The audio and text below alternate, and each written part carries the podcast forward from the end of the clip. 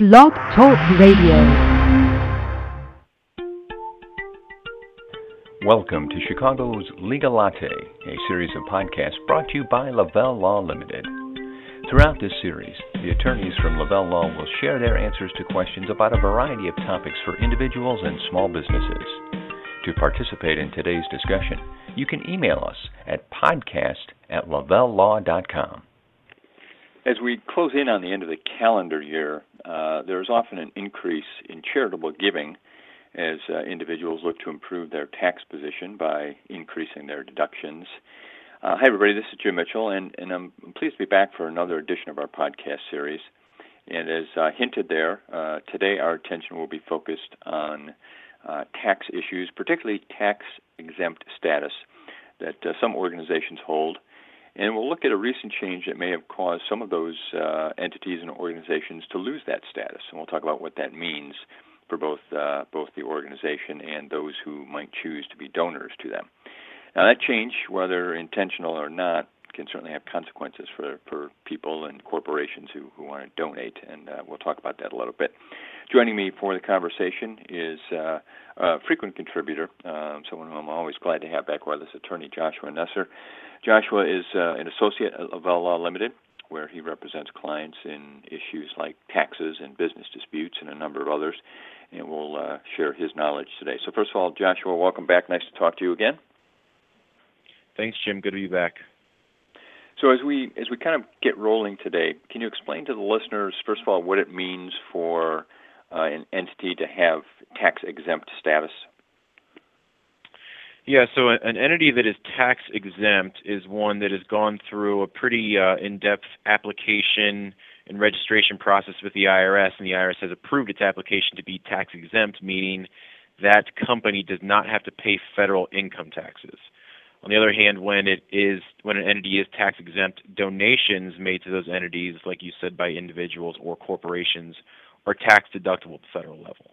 Um, and it should be noted that being tax tax exempt is not necessarily the same as being a nonprofit entity. Nonprofit is a state level thing, so while nonprofit and tax exempt usually go together, a company could be tax exempt at the federal level and not necessarily registered as a not not for profit agency, and vice versa. Okay, well, that was actually going to be my next question because that, that's what came to mind. So, can you, off the top of your head, can you give me an example of something that's not a not-for-profit but is tax exempt? Maybe would that be like a university, or are there other categories that would be accurate there? I don't know if I can think of necessarily a category off the top of my head, but a lot of times maybe maybe the state level not-for-profit benefits wouldn't apply to a certain company or wouldn't be valuable to a certain company. So really, they're most interested in not paying the income taxes. So they take the time to, to become tax exempt, but really it's not worth it for them to be to receive that not-for-profit designation. Got it. Okay, makes sense. All right. So now, correct me here if, if I'm wrong in this. Now, is it is it true that in the last year or two there have been some changes in, in the reporting process that may have caused some of these groups who, who went through that rigorous approval process at the beginning to lose that designation? Yeah, that is the case. Um, tax tax exempt entities, depending on their size, uh, now they have to file annual returns reporting their income and expenses, compensation paid out, things like that. So the larger entities have always had to do this, file very detailed, almost like a corporate income tax return each year. The smaller entities, on the other hand, those that in the past made, I think the threshold initially was $20,000 or less each year, those entities that received less than that amount prior to 2007 did not have to file anything on a yearly basis. But starting in 2007, the IRS put a requirement in place that says even these smaller entities have to file an annual information return, which is relatively simple, but it, it, it takes a step to go online to fill out a form and to send it in.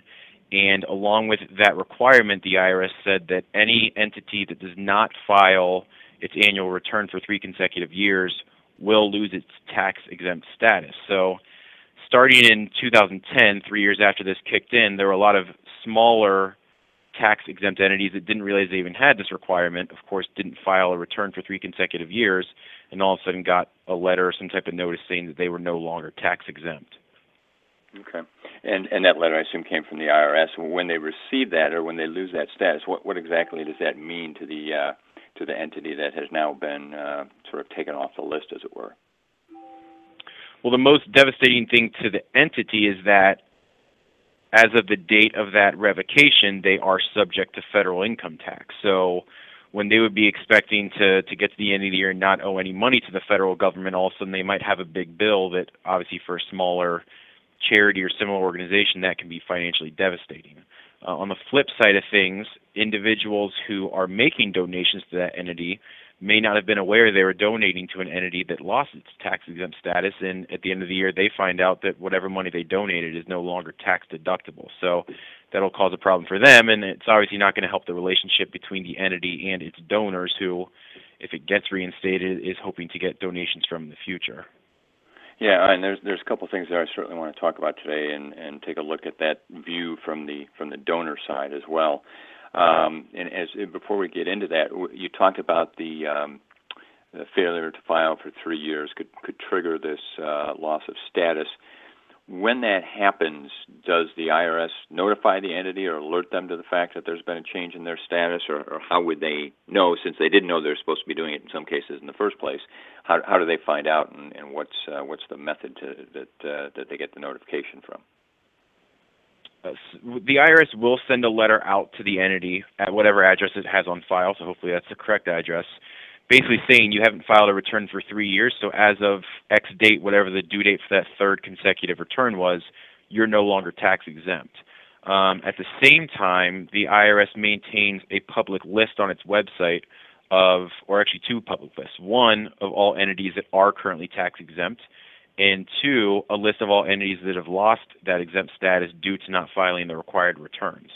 That's updated monthly, so before anybody's going to donate to a tax exempt entity thinking that they're going to get a tax deduction, it's always a good idea to go onto that list on the IRS's website and check and make sure that that is in fact an exempt entity and you're not kind of donating without the benefit of getting that tax deduction.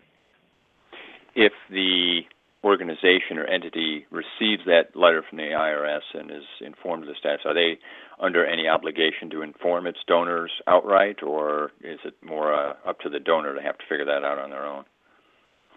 Uh, legally speaking, there's no obligation. Um, in terms of public relations and, and, probably the right thing to do, I definitely would suggest if you learn of that um, and somebody's going to make a donation to you, you should let them know what's going on.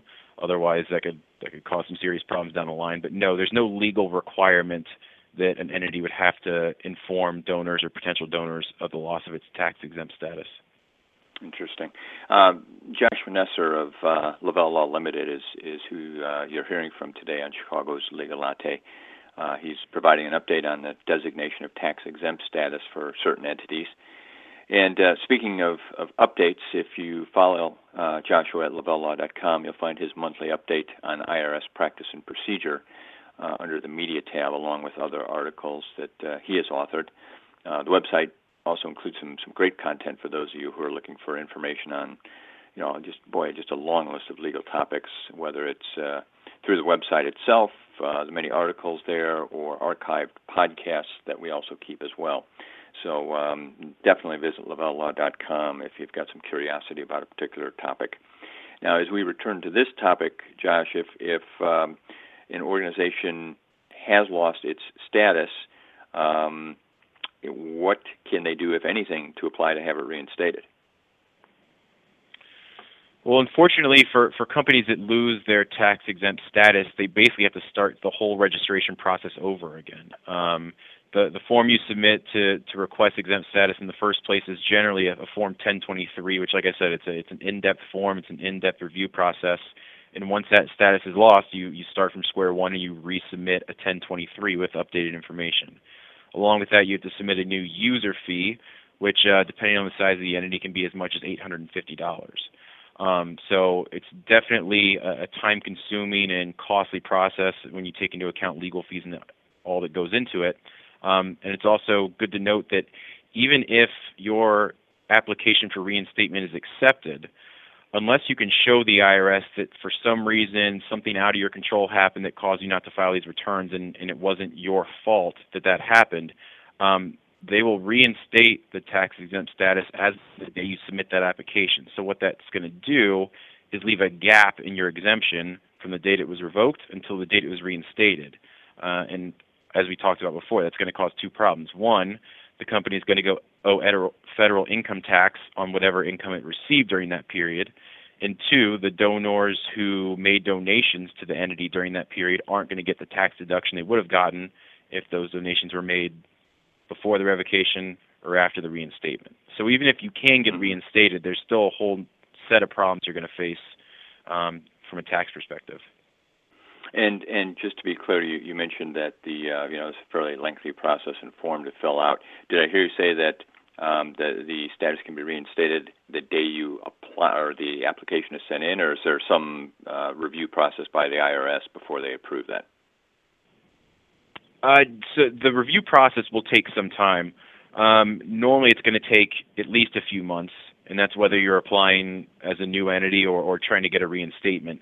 And even some, I think the IRS's goal is to have no applications outstanding for more than 270 days. So you can be looking at nine months, maybe even longer, from the day you send the application in.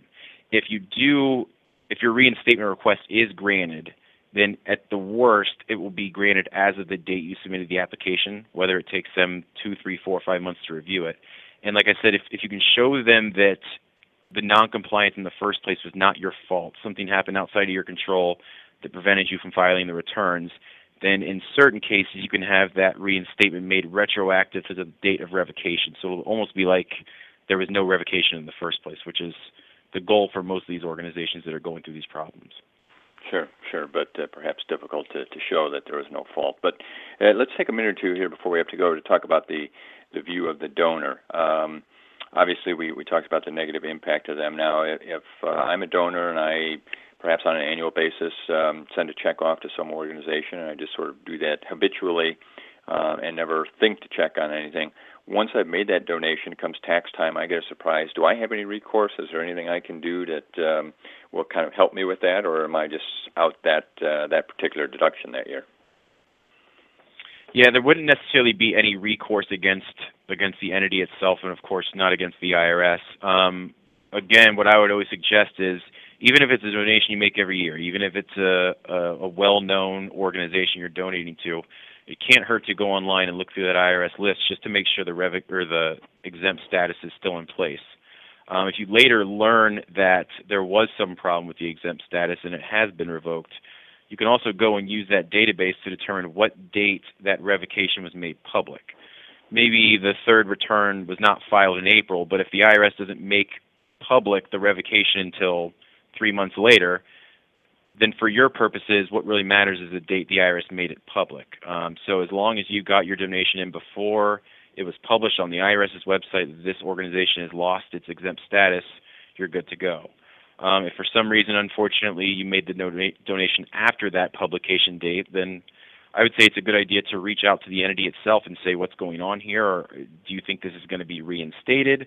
What is the date of reinstatement going to be? Because maybe, like we talked about, if they get that retroactive reinstatement, then it won't be a problem. Um, on the other hand, it, it, there are some cases where certainly people that make donations are going to be out of luck. Maybe they donate to an entity that never gets its status reinstated, or they donate during a time where the re- where the reinstatement had not occurred yet.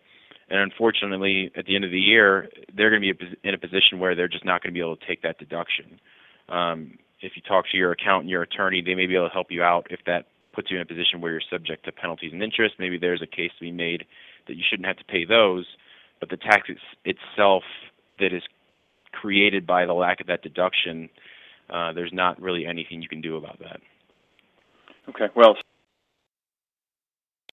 important information. Um, wish we could sort of end there with uh, better news, but the fact is, as Joshua said, you know, always make sure that uh, before making donations, uh, certainly sounds like the right step is to visit the IRS website and check. So thanks, thanks very much, uh, Josh Nesser, for being with me uh, today. Next week, we turn our focus back to family law. Christina Regal will be here, and we'll talk about information on sole custody. Uh, much like Joshua today, Christina always brings some, some great insight and, and, covers topics in a very easy to follow manner. So look forward to that conversation with her and look forward to having you join us as well. Thank you for joining us for this edition of Chicago's Legal Latte.